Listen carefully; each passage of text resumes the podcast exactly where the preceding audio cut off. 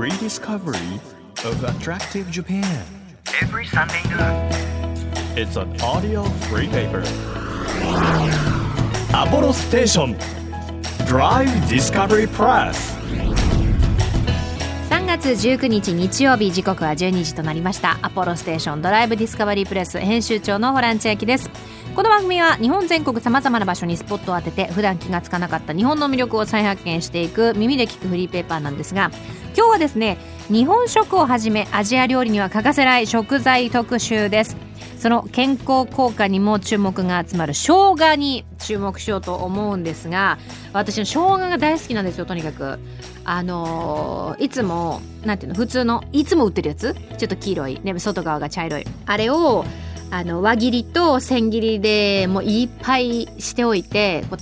ラップでくるんで冷凍庫に絶対入れてますし、あとは夏の時期になると新生姜が出てきますじゃないですか。あれをですね、甘酢漬けにするんですけれども、千切りと輪切り、それもね薄切りっていうのかな、両方作るんですけど、繊維を断つ方向に刃を入れるのか、それとも繊維に沿った方向に刃を入れるのか、それだいぶ全然食感が違ったりするので、私もいろんなパターンを作りながら、繊維を断つ感じだとズズズズとか言ってね、結構気持ちがいいんですよね、これね。ということで、そんな生姜大好き人間の私ホラン千秋がですね、生姜のスペシャリスト、生姜専門店ジンジャーファクトリーの古谷幸志郎さんに迫ろうと思います。日本の生姜の産地から生姜を活用した地域活性にまつわる取り組みなど、あとはみんなね気になる食べ方とか、いろいろお話を伺いますので楽しみにしていてください。1ページ1ページ紙面をめくるように輝きあふれる日本各地の情報と素敵なドライブミュージックをお届けする音のフリーペーパー、アポロステーションドライブディスカバリープレス。今日もどうぞ最後までお付き合いください。アポロステーションドライブディスカバリープレス。この番組は出光興産の提供でお送りします。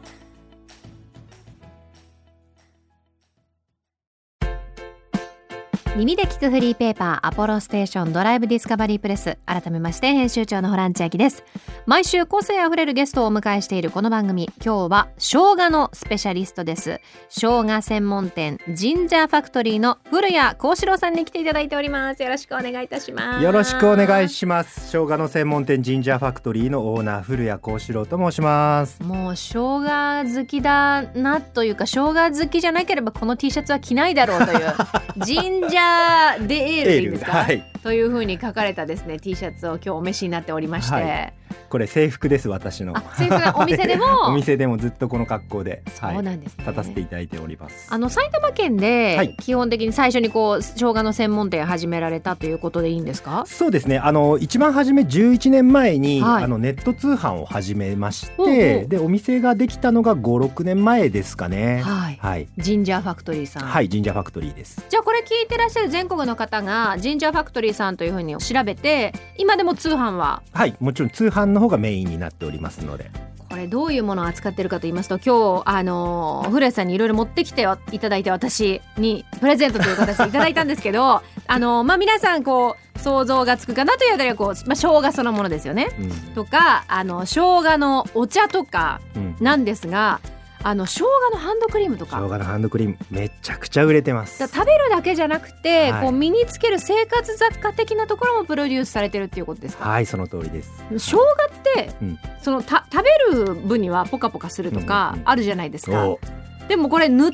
て、はい、逆にこうなんてちょっと乾燥してる肌とかに塗っちゃうとジンジンきたりしないですか？ですね、割と敏感肌の方によく使っていただいてるんです、実は。なんかやっぱりそのおっしゃるようにお客様もみんなあれこれってヒリヒリするんじゃないですかみたいな感じなんですけど、結構ねいいですよ、使っていただければ。いいですか？ちょっと開けてみようかな。なんかせっかくだ、生姜のハンドクリームって聞いたことないっていうか、はい、うちだけです。なんかハーブとかならわかるじゃないですか、けど生姜香りも生姜なのかなとか、うん、すごい いろんなものをプロデュースされてるんですか？そうですね、生姜のもう本当トータルプロデュースしていきたいなと思っていて、レシピ本も出してますし。そうなんですよ、はい、レシピを美味しく食べる漢方薬ということで、毎日生姜レシピ、これちょっと後でまた見てみますね、はい、じゃあとりあえずこのハンドクリーム、生姜の香りするね、生姜のすった後っていうか、生姜をちょっとこうお湯に溶かして、なんていうの、生姜湯を作った時に優しい感じの香りになった時の香りがするギューンってやつじゃなくて、そうですね、生姜みたいなギューンじゃないです、ね、ギューンじゃない、ああちょっといっぱい出てたな、書いてたら、はい、ちょっとジェル状の感じでね、さらっと、うん、でもなんかしっとりみたいな、うん、あ、いい香り、あ、いい香り、ヒノキみたいな香りがしませんか、うん、うん、生姜の香りプラスちゃんとなんて言うんだろう、ヒノキっておっしゃったんですけど、草というか、はいはいはい、草系の香り、自然の香りもする、あとベタベタしないんですよ。そうしない、これベタベタ、いや嬉しいのよ、ベタベタするハンドクリームも嬉しいんですけど、うん、その後何も触れないじゃないですか、そうそうそう、しばらく。そうなんですよ、手仕事される方とか用に作ってるんで、うん、わ、これいいわ、あ、嬉しいです、ね、これいいですよ皆さん面白い、はい、あとは、生姜チップスであったりジンジャーシロップであったり、うんうん、皆さんこうなんとなく、あ、生姜こういう風に使うよなというものもあったりしながら、さまざまなものを販売されているということなんですね、はい、でももともと経歴としてはちょっと異色というふうに伺ったんですけれども、はい、そうですね、サラリーマンを時代がありまして、その時は広告代理店をやっておりまして、花形の、いやいや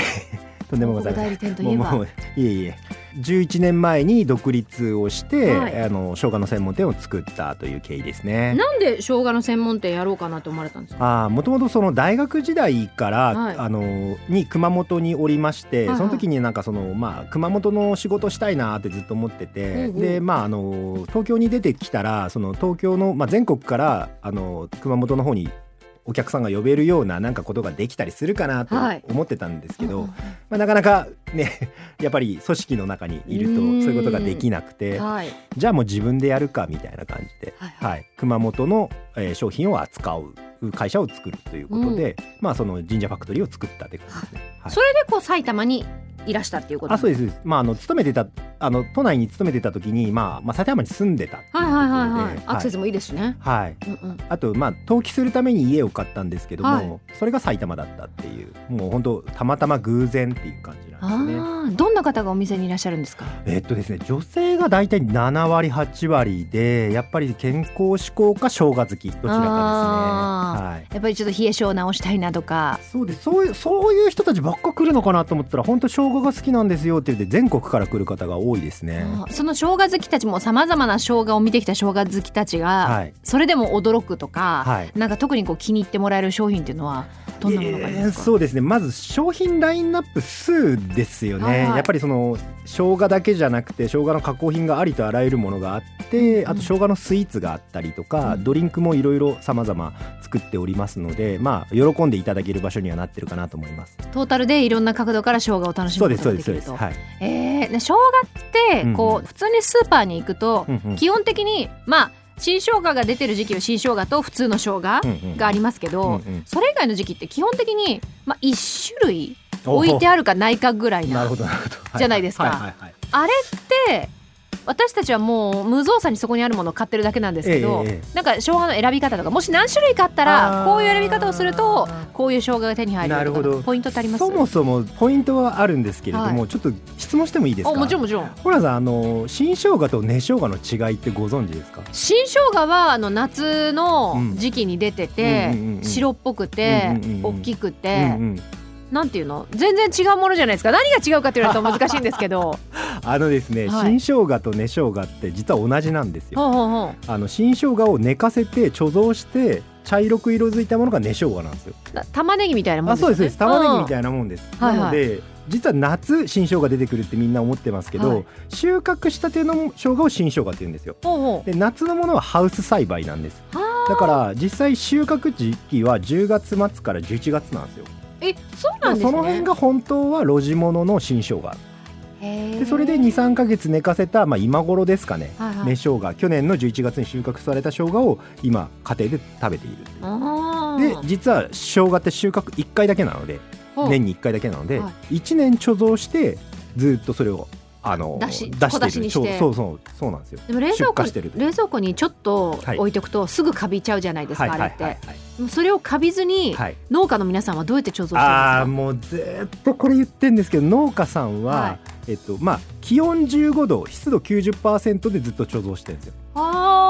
で、なので冷蔵庫って3度とか2度とかになっちゃうので、はい、15度以下になるので風邪ひいちゃうんですよ、生姜って、はいはいはい。なので保存方法としては冷蔵庫に入れるのは NG なんです。バナナと一緒ですね。バナナも風邪ひいちゃいますもんね。あ、同じですか。はい、僕生姜のことしか分かんない。なんかバナナもら冷蔵庫に入れると真っ黒になっちゃって、あ、みたいなもんです。よく風邪ひいちゃうとかって言うじゃないですか。だからやっぱ寒すぎてもダメだし、ダメです、ダメです。でも湿度がなくてもダメなんですね。そうなんですよね。湿度がないとやっぱカラッカラになっていくんで、生姜って 90% 水分なんですよ。あ、はいはい。もうめちゃくちゃ水分が多いので、まあ、カラカラになっていくと、まあ、しぼんでいくっていう感じですかね。はいはいはい。じゃあうまく保存、まあ、ちょっと長持ちさせたい場合は冷蔵庫で、冷蔵庫入れない方がいい。いやいや、冷蔵庫入れないで、今そのお渡ししているようなジップロックみたいなやつに入れて、はい、そのまま放置、外で、はいはい、うわ、怖っ。怖くな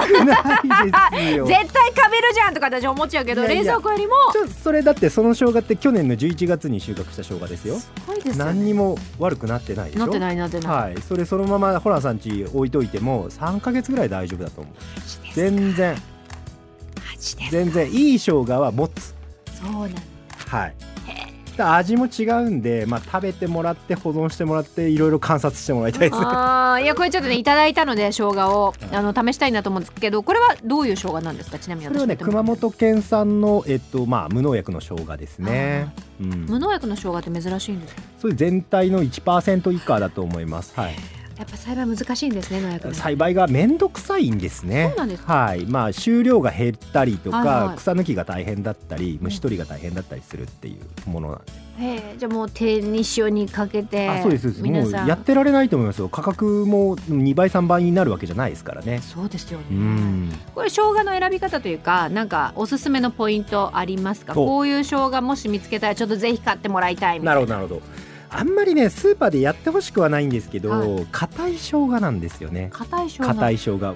僕みたいに何十年も、まあ、11年ぐらいもずっと生姜握ってると、はい、どれが硬いかなんとなく分かるんです。持った瞬間硬いやつがいい生姜ですね。あ、なるほど。アボカドとかじゃないですけど、皆さん潰さないでは欲しいけど、ちょっと軽く触ってみて、硬いなっていうやつを選んでいいんですね。はい、なんでですか。新生姜から根生姜に貯蔵して寝かせるときに、はい、特徴が3つ変わるんです。一つは色づく、茶色く色づく、もう一つが辛みが増す、で最後が繊維質になる、はいはい、なんで身持ちが硬くなっていくんですよ。なので、まあ、そのしっかり固まった生姜で、完成された形なので、であと水をやりすぎると生姜ってブクブク膨れてくんですよ。そんな中水分量もちょうどよくて、で硬いっていう繊維質になっているっていうので、硬いのが僕はおすすめしてます。硬めをじゃあぜひ軽くね、皆さんぐしぐし押さないようにしてちょっと手に持った感じ、あ、これ硬そうだなっていうのだったら、はいはい、いいかな。そうですね。はい、なんか私生姜本当に好きなので、もうびっくりしました。そんな好きだったんだ。好きです。本当に生姜、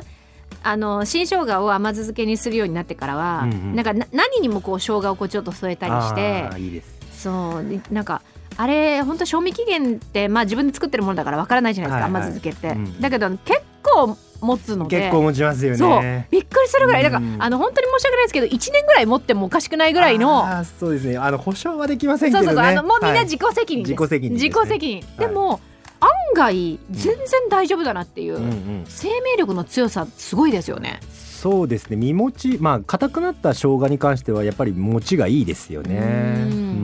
びっくりしちゃって、なんか皆さんもぜひぜひちょっと触ってみて、あ、これ硬いな、いいなっていうのを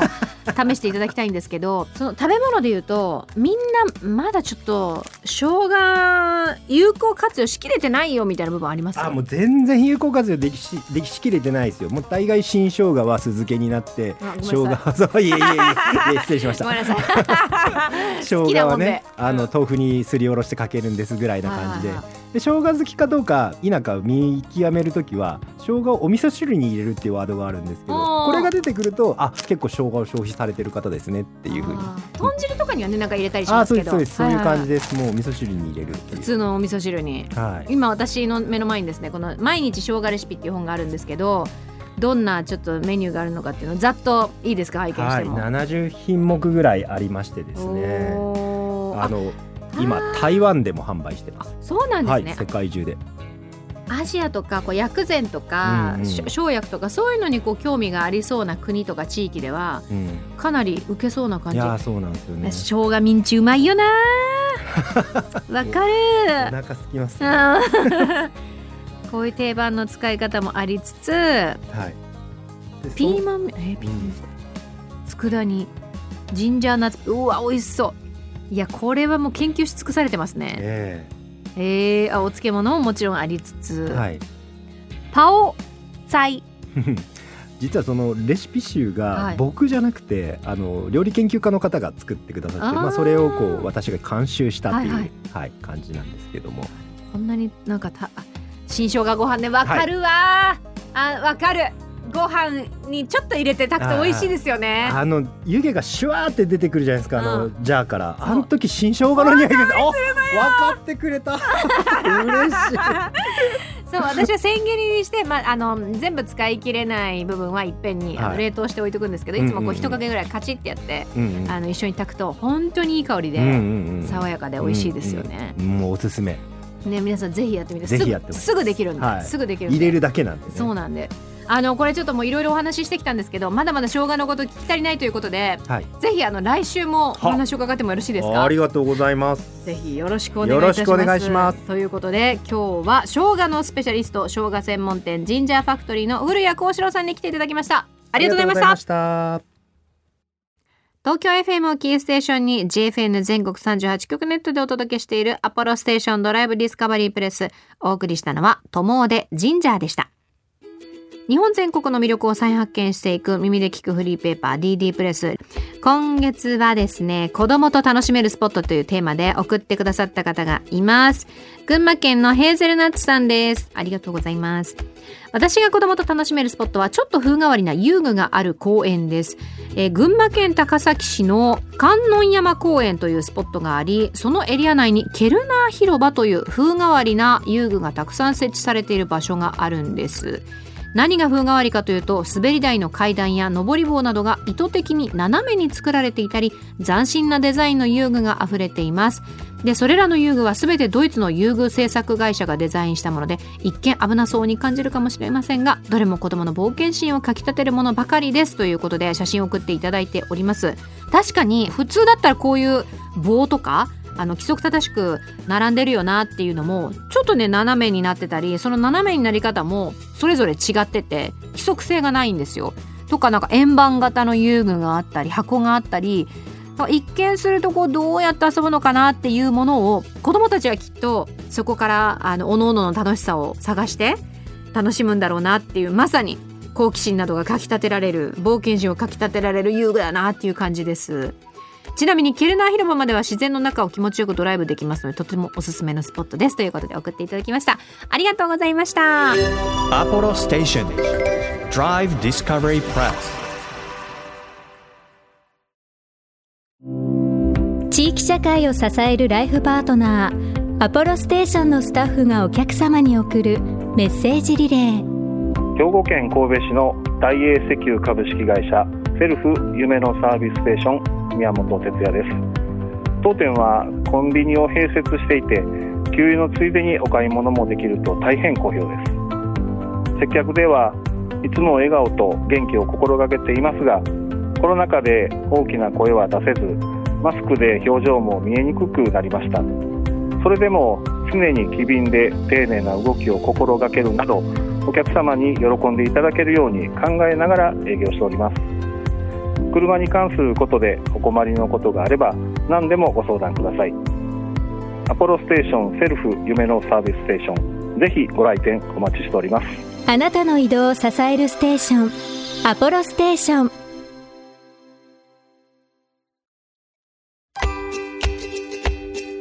東京 FM からホラン千秋がお届けしてきましたアポロステーションドライブディスカバリープレス。今日は生姜専門店ジンジャーファクトリーの古谷幸四郎さんをお迎えしたんですが、古谷さんも完全に頭の髪型がですね、ファンキーな生姜スペシャリストだったんですけど、どんな髪型かはぜひ